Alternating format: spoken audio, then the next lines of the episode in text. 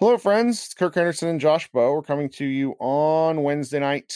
I apologize for a gap in podcasts as both Josh and I have been uh, remarkably busy for uh, you know real life stuff, and you know while we could podcast and make it work in the middle of the night, frankly, it's the off season, and I think everybody can appreciate that. So, Josh, how are you? I'm doing good. I'm glad to be back. And you're right. You know, hey, real life pops up, kind of makes sometimes makes things difficult, but but we are here now. We're ready to go. Yeah, if it were the regular season, we probably would have like ground out some stuff, but it's just it's not. And you know, our you know, the people who are listening to this are truly hardcore fans because there's just not a ton to talk about about the Mavericks at the moment. Uh, we're talking, we're recording this the day before the Jason Kidd and Nico uh, introductory press conference. So we'll probably talk again tomorrow night, uh, and then have something for for people on Friday morning. But for for now, we just wanted to jump back in this. We're going to be doing our our player review series. We've already covered six Mavericks. We're going to cover three more tonight. But uh, today, news broke kind of that had been hinted at for a while, embargoed news. It seems that. Luka Doncic was going to be the prime cover athlete for NBA 2K 2022 and Dirk Nowitzki was going to be the Legends cover. Um, Josh, you wrote kind of the quick newser on it. Why don't you break it down? Yeah, so if you got if you've been follow if you've been following 2K for a while, this is not a surprise that they have all these different cover cover athletes because they make like so many different special editions because uh 2K Sports really likes to nickel and dime and get as much money as they can for these 2K games. It's really funny. They just make so many different editions and people pay for them, so you can't really blame them for doing it. Uh, so Luka is going to be on the cover of the standard edition uh, for both last generation consoles and the new current gen, you know, PlayStation 5, Xbox Series S, or whatever.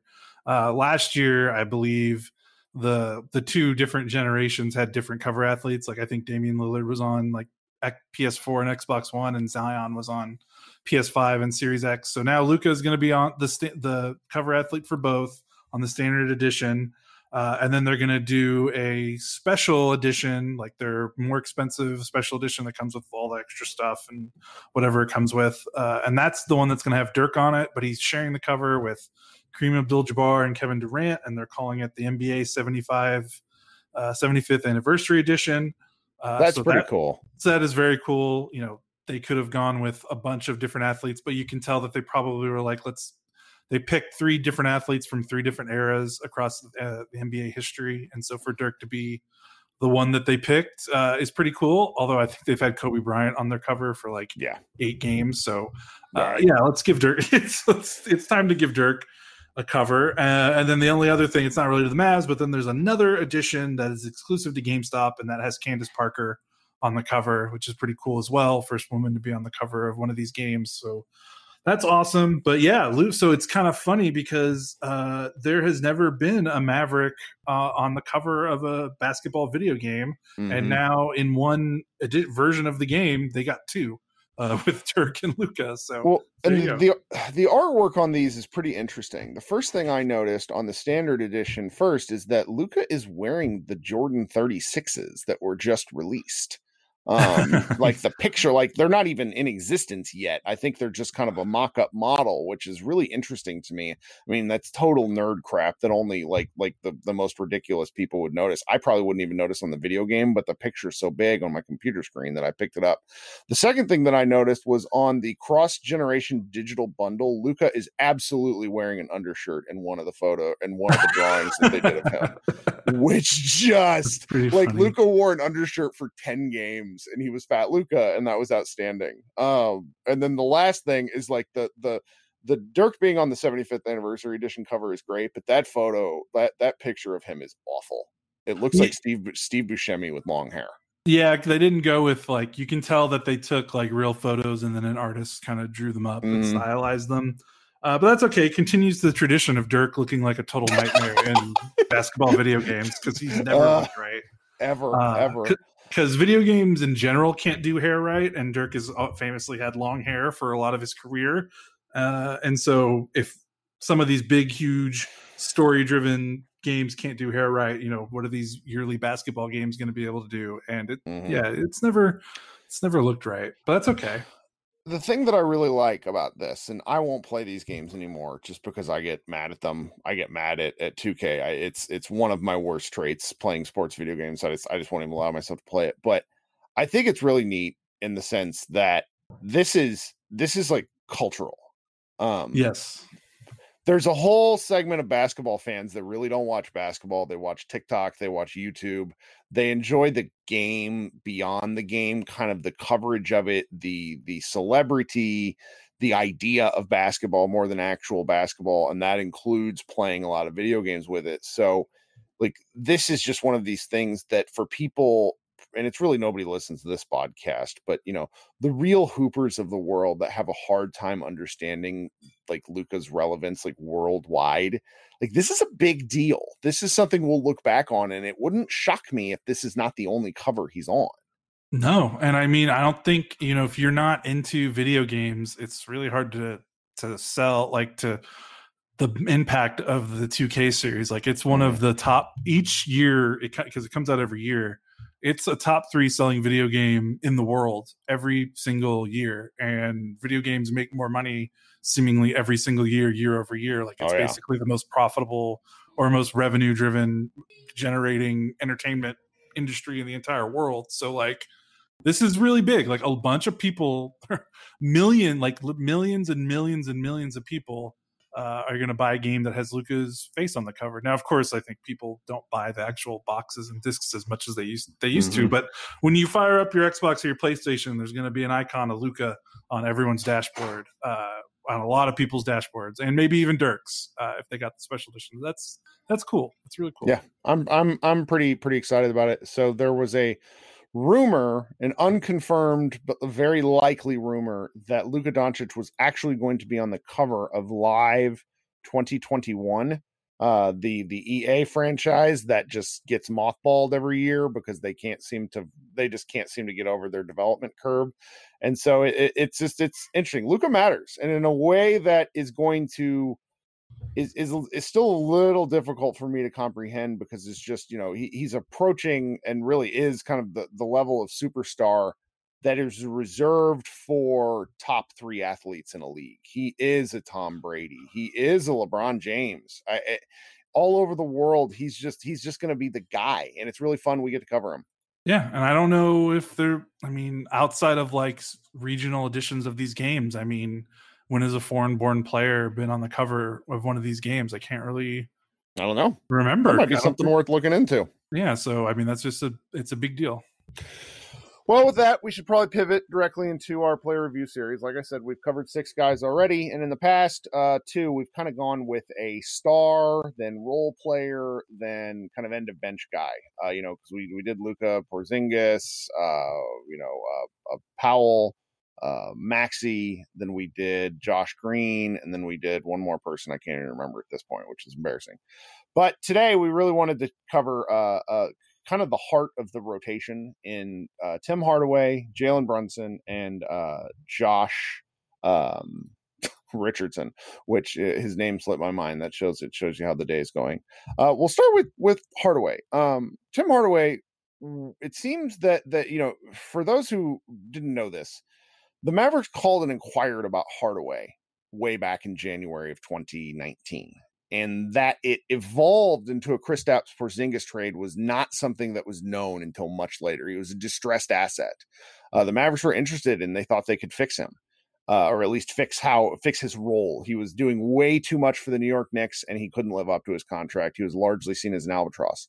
The past two and a half seasons with the Mavericks, he has proven his worth to the point to where he is likely to be one of the most rewarded free agents uh, uh, in in coming up in this next contract cycle, and he was a really stellar part of the Mavericks offense. Kind of the the in my opinion, like the spark that really turned them from good to great was when he was inserted in the starting lineup both in the 2021 season and in, in or I'm sorry 2019 2020 season and this past season uh, which didn't happen until very late in the year. But uh, I just I, I remain really impressed with Tim Hardaway. He is kind of a single he, he can't play any defense to save his life but he what with what he he did exactly what Dallas asked of him and he helped win them a lot of games Yeah, I mean, he's probably the reason the team. I mean, obviously Luka, but uh, if he doesn't have the career turnaround that he has the last two seasons, I'm not even sure the Mavericks are a playoff team uh, both se- seasons because when you look at where the Mavericks were after that 2019 offseason,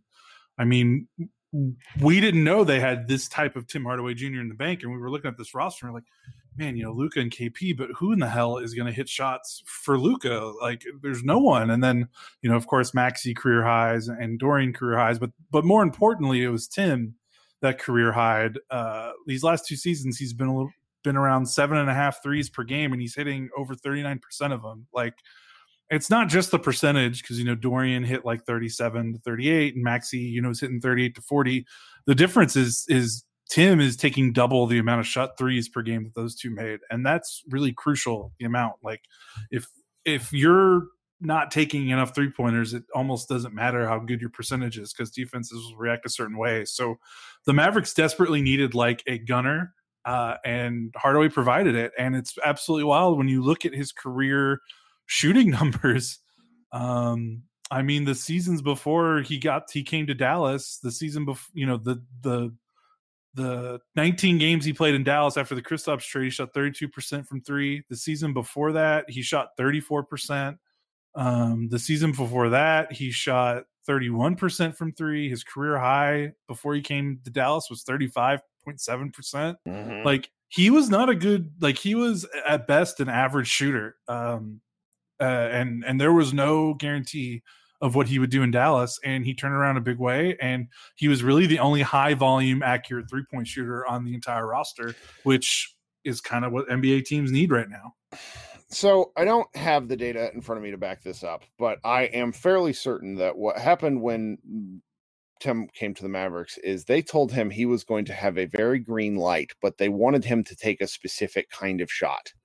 Uh, he was sort of a 90s junk ball player at certain points in his pre Maverick career where he was as expected to do too much and just took a lot of bad shots. Why his percentages were wonky. With the Mavericks, he still was he still had the freedom to take some shots, but they would rather have have taken pull up threes than pull up twos. And his volume was high on threes, and he started knocking them down at kind of a crazy percentage. And really, my favorite part of Tim Hardaway is the fact that he shoots the same whether he was defended or undefended. I don't rem- there was at one point in the year where he was shooting the same percentage from three, whether he was closely guarded or not guarded at all, or had someone within like three feet of him, which is just so rare uh, because defenders affect shots, but apparently not for Tim Hardaway. Um, he, you know, they, he was also like really attacked the basket a lot more this year than I, I remember him doing. Lots of like really kind of athletic dunks. Uh, yeah, he uh shot 52.4% on twos, which is the highest number he's had since 2016, 2017. Wow. So I mean, he just really had in in a in a variety of roles too. So he went on JJ Redick's podcast and they talked a lot about mindset and what you need and, and what you you know what you want to approach the game with. And he talked about how at one point he really did appreciate like he really did want to be the starter, but he had grown to really like the cheers that he got when he would come into the game as the first guy off the bench.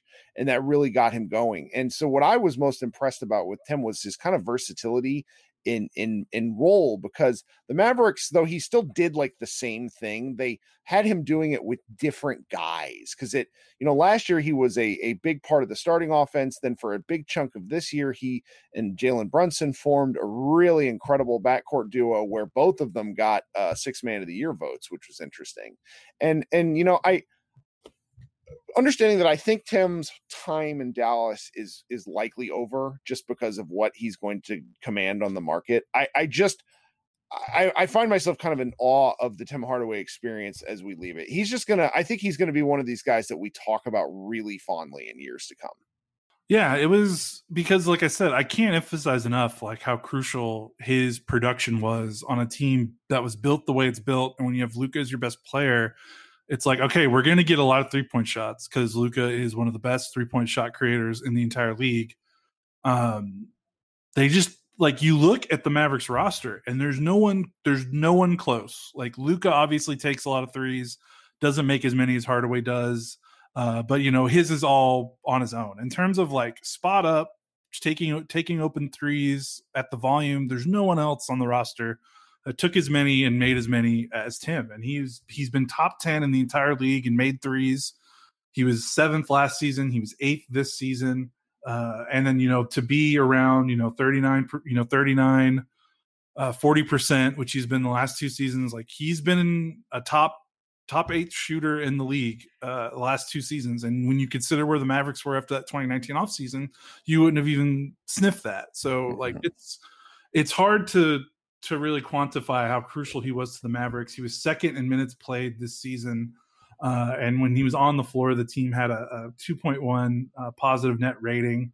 Uh, when he was off the floor, um, funny enough, they were actually better with him off the floor, but the offense just took takes a, a, a decent nosedive. So like he was just very important in, in making things run, and mm-hmm. he had to be back in the starting lineup because the starters weren't making enough shots. Like it, it's so funny because you know when he was brought in on the Kristaps trade, it was like, okay, when is he going to be off the team? Because the Mavericks need his cap space because he's kind of just a, a, cap casualty. You know, he's, he's the the Kristaps tax. And now when you look at the Mavericks, you're like, all right, what's the goal for this team? It's like they need like not they don't just need Tim Hardaway Jr. or similar player. They need like two or three more Tim Hardaway Juniors. Like they just he was the only guy that could seemingly get offense uh, and score consistently. And I think what really endeared him, I think, a lot of to a lot of people, including myself, this season is the games that Luka had to sit out. I feel like he had really big games, and he never really. I don't think he really sat. He played seventy games this season, uh, and seventy of what seventy two. Uh, he played 71 last year. Like he does not miss games. He was an Iron Man, and yep. He carried them when Luka was out. And he's the only guy you can look on the roster besides Luka that you're like, okay, we're going to need someone to get 25, 30 points because Luka's not playing. Someone who's going to step up and do that. And it was Hardaway. Like he was, he was the only guy on the roster that you felt good about saying that which is really something. I'm gonna. I I, I sort of hope he, the Mavs find a way to keep him around, just because his willingness to take shots is yes. is is is, oh, is severely underrated. Uh, so many of the Mavericks had the yips. Uh, Tim never did. so, yeah. uh, you know, if they don't keep him, uh, eh, eh, you know, we'll probably talk about that down the road. I'll be sad, but for now, I'm just, I'm, I'm really, I really enjoyed the Hardaway experience in uh, 2020, 2021. Um, up next is Jalen Brunson, a you know a third year point guard, uh, drafted in the second round. Really kind of found himself in quite a excellent position for the 2020-21 season. As much as uh, I got early grief for for demanding that the Mavericks trade him, just because I don't really like watching him pass, he settled into an incredible role in the offense where he was just the the guy off the bench who came in and got buckets. And like I mentioned earlier with Tim, he you know had a stretch at one point in the year for a significant chunk of the season where I think he led the league in field goal percentage at the rim, like something like 71% at the rim for a while for a six-one guard. Uh, and he, you know, just really kind of helped keep things going, particularly during that February March stretch, which reset the Mavericks season after they started out nine and 14 due kind of some of the COVID stuff. Um, and and you know he just he had himself a real nice year. I'm I'm really curious to hear you know what you think about his year and then sort of what Dallas ought to do with him because his contract he's he's such an inexpensive player uh, relative to the rest of the league. Yet at the same time, I also don't know if you know with what's coming next for he's going to demand a significant salary like salary increase. Like he's a good basketball player. Yeah, uh, I mean, he had a 61.8 true shooting percentage as a six one six two guard. Uh, that is not, you know, he's not compensating for that height with like raw athleticism either. So like he he was extremely efficient, like one of the most efficient seasons I've seen from a Mavericks guard in, in some time. I mean, he shot 57.8% on two pointers, 40% from three. There was there was a chance early in the season when you thought is he a 50 40 90 guy uh, but his free throws uh, didn't really hold didn't get close enough uh, and yeah like he was he was the guy that came off the bench and he like when you look at this mavericks team you say man there's no one on this team can get their own shot besides Luka. he was the next closest thing um, yeah. the thing that's really difficult is much like Tim Hardaway Jr., you look at what he did in the regular season and he had an outstanding regular season, but it's hard to kind of wipe the taste of the playoffs out of your mouth and in the playoffs, he went from you know being at times, I think people would argue he was the second best Maverick player this season to averaging uh, 16 minutes a game in the playoffs, scoring eight points, shooting 43% from the field, uh, getting virtually zero assists. Uh, he had four assists in the last four playoff games uh, against the Clippers, and just did not make a discernible impact because at the end of the day, you know his his his size disadvantage makes it hard when you get into the playoffs and you play these superior uh, defensive teams that have more elite length, and that kind of that kind of shut him down a little bit. And I know we were just you know we we've moved on from Hardaway, but like you know, I don't want to let Hardaway off the hook. He shot thirty percent in the Mavericks' final five games yeah. of the Clipper series, so like it's hard to the bit the most difficult decision the Mavericks have to make, not only with Hardaway but with with Brunson, is how do you reconcile the elite regular season production with what you've seen in the last two playoffs, which is you've been bounced in the first round uh, by the same team, and both you know just the production is just not not close. It's not the same. So that's they're going to have to answer that question on how much is that player worth if you know that you come playoff time he's a different player. I mean the the the knock on him is there's sort of a eh, there's a big misunderstanding of of his role. Scale up his usage. He does not increase the amount of points, assists, whatever he gets. He a, has a nice role with the Mavericks, and I think the the concern, you know, not concern's not even the right word, but uh, there's a there's a lot of talk about how he would be a point guard, like a starting point guard for multiple teams in the league, and that would be true if you want your team to not be very good. Um, yeah, it's it, it and that's not necessarily a knock on Brunson. It's just it's sort of a misunderstanding of the Mavericks give him the keys to do a specific set of things, and he does those things well. If he comes up against a team with length and that can eliminate some of the things that he's good at, he's not able to do other things to affect the game. And and that's that's just sort of it, that's not really an arguable point either. Like uh, that was the thing that I, I ended up making a lot of like random Brunson fans like really upset about. But it's just he's not a point guard. He he makes he can only make the obvious pass. I mean, if you know, we, we talked about Porzingis a lot in previous podcasts. Brunson was a guy who never looked to pass to Porzingis. I mean, never. There were just incident like contested 15 foot shots where Porzingis is open within his you know field of vision and he doesn't hit him. And and it's you know why that was. I you know maybe just doesn't see it because he's he you know he he was a power forward for a huge chunk of his life until he went to college. Like he was just he, he, you know, he he he argues that he was he said on JJ uh, Redick's podcast that he was the world's first stretch four. Um, he it, it's just it's an interesting thing with him, and I don't mean to to knock on him. It's just I want us to be honest about what he is as opposed to what people think he could be because I sort of think this is his role as an NBA player and he could play another 10 years doing just this. Yeah, and I mean think about how many teams would love to have a guy like him coming off your bench. Like it's yeah. very uh bench guard is a very valuable spot in a rotation. And every playoffs we see these teams that they have their five starters and they look great, but as soon as they remove one, uh things start to fall apart. Like they just can't rest their star. They don't have anyone that can come off the bench and at least offer a facsimile of what the starter production can be.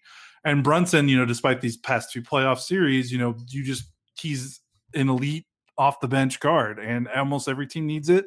That doesn't necessarily, like you said, it doesn't necessarily mean it translates into being a starting point guard because you know as we've seen he typically performs better when his his task is to shoot and score and not distribute and set up an offense um, the one thing that's nice is he does not turn the ball over uh, he almost never turns the ball over uh, there was a stretch in february i wrote about it i remember he played like nine in the first nine games of february uh, Brunson was averaging 25 minutes a game, and he had a total of seven turnovers in those nine February games. And that's kind of stand. That wasn't just like an anomaly. Like he averaged uh, about 1.2 turnovers per game in 25 minutes per game. That's crazy. Uh, so he's someone you can rely. Like there's a steadiness there. There's a high floor low ceiling with Brunson, yep. and that doesn't mean he's not valuable, but it's it's just a different kind of value. And like I said, the Maverick, he's up for money soon, and I think his his contract because he's a second rounder.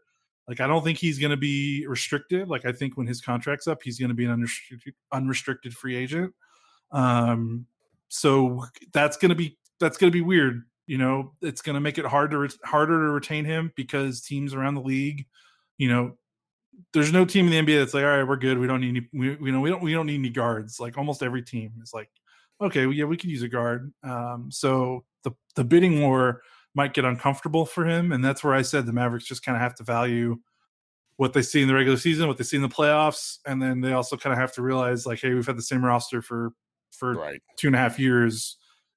Got to you got to do something like something's the the rubber's gonna hit meet the road or whatever Yeah. other cliche you want to use. So it'll be interesting, but you just can't deny the outstanding regular season he had. But- Sure.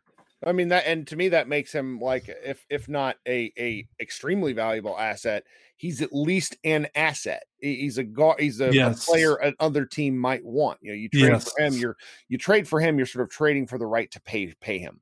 Um, Yes. eh, which is is something to be of note. So the last guy we wanted to get to probably is the the one we'll have the most you know downer season about is is Josh Richardson, who much like the uh, you know backcourt mate of 2019-2020 and Delon Wright, Josh Richardson came to the Mavs and immediately turned into a shell of a player uh, almost as soon as the regular season started. Um, there could be an argument made that COVID 19 affected him the worst of any of the Mavericks, though I don't know what, like, that's the theory I've heard bandied about, but I'm not really sure why because I don't think it affected, like, it, didn't seem to affect his wind. We never heard anything about that. He just played like shit um, the whole year, shot the ball terribly the whole year. Had a career high from two, but you wouldn't really know because he did, it's not like he took a high volume of them the Mavericks played their terrible passive defense, which did not take advantage of some of his skills. He rarely matched up on the opposing team's best player over and over again. It was a very confusing decision to bring Josh Richardson to the Mavericks. Is is sort of my my takeaway on this. Um, he has, you know, he'll what he chooses to do, uh, whether he's going to opt into his like ten or eleven million dollar contract is is going to be interesting. I don't see how he would. I really don't see how he would opt out because it looks like his one season with Miami was a real mirage, and I'm not sure what to do about it because I was really I was really excited about getting him, and he just he wasn't good. Yeah, the trade made a lot of sense on paper, and you looked at where he, you know, he played in Miami and Philly, and you're like, okay, well now he's going to play next to Luka, and basically, I mean, has any player come from another team and play next to Luka in these last two years and had like a decrease in efficiency? Like, uh, I think he's the only. He feels like the only one, right? Um, Yeah.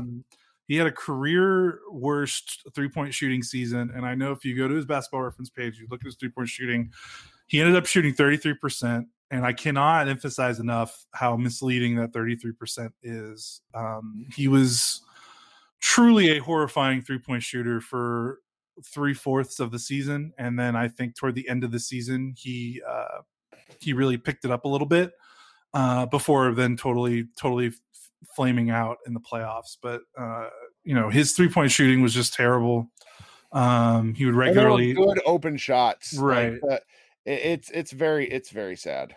Yeah, and you, like you said, he it's really bizarre. If you look at his his career, his line, it's eerily similar to his career line, uh, like Mhm. crazy eerily. Like career averages of twelve point three points, uh, three point two rebounds, two point eight assists. This past season, twelve point one points, three point three rebounds, two point six assists. Um, uh, the only thing that was different was you know he shot a career high in twos, but everything else was just about the same. And I think it's one of the few times you know the Mavericks are typically very good at getting these kind of guys like a Josh Richardson, and because of their system and how Rick Carlisle likes to play, and because of usually they're you know either Dirk's here or Luka's here, and you know two players that drastically raise the floor of your efficiency due to how you know great they are and how much gravity and space that they can create just by being on the floor or having the ball in their hands.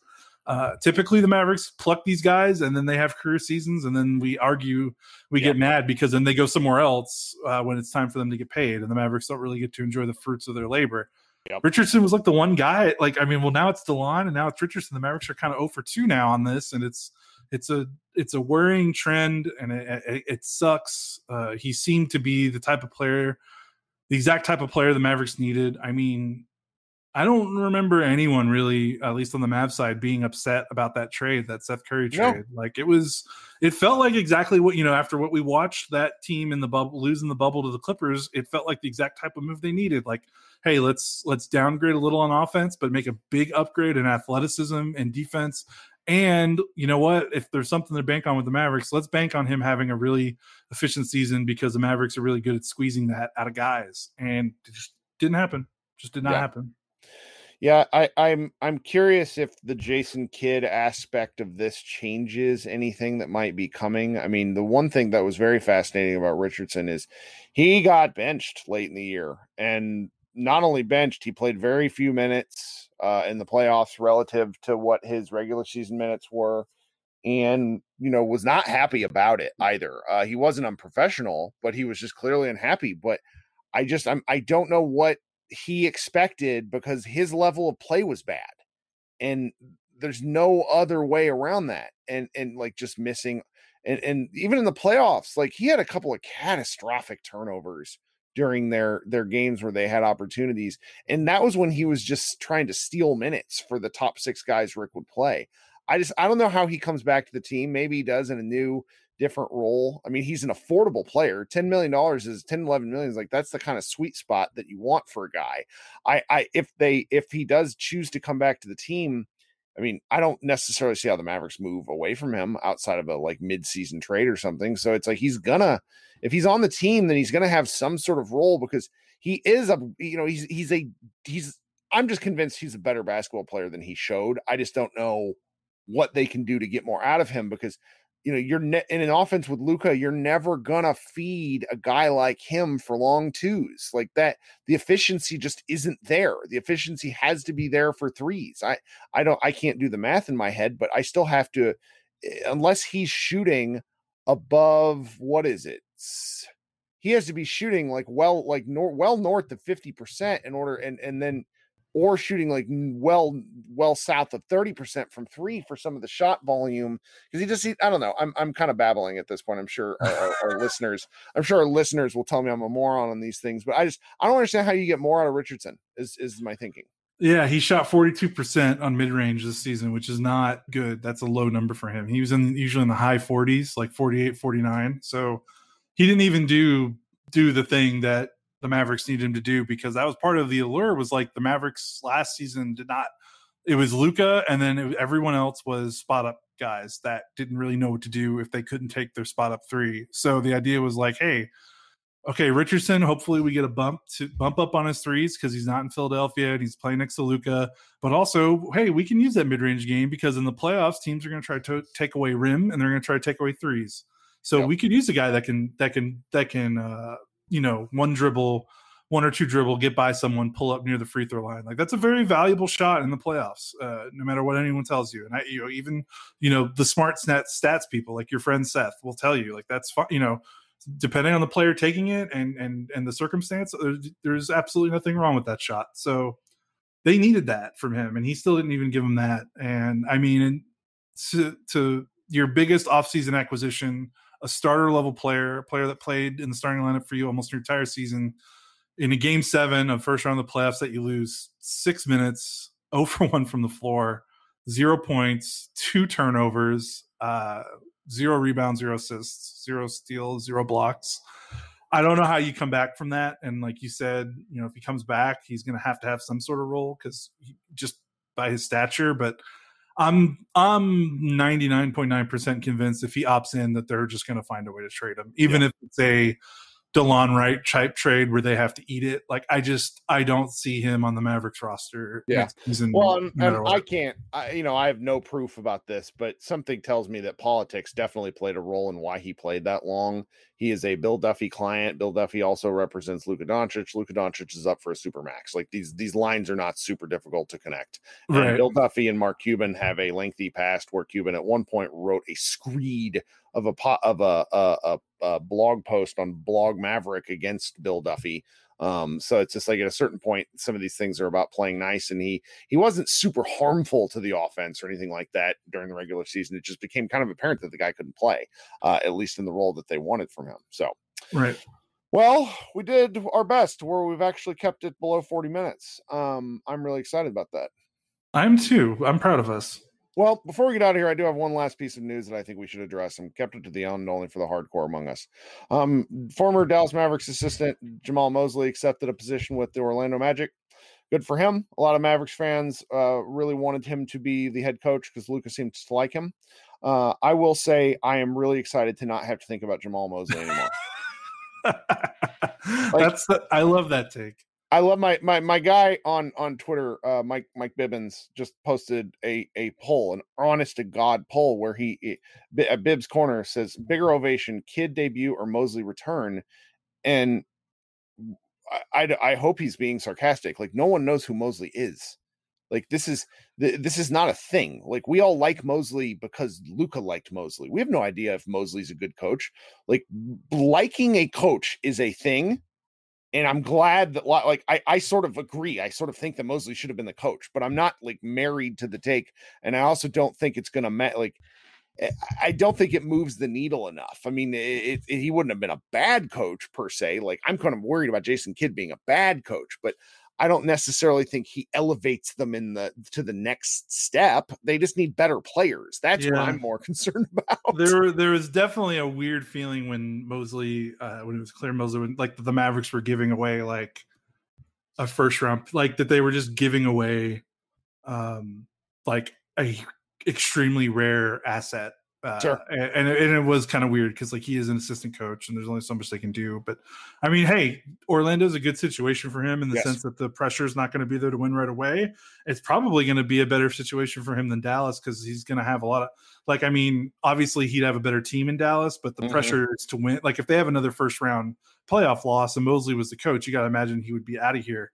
Now he can go to Orlando, get his feet wet as a head yes. coach, grow a team put his imprint on it, get away from Mark Cuban. Yes. Uh, so I think it's a it's a win win.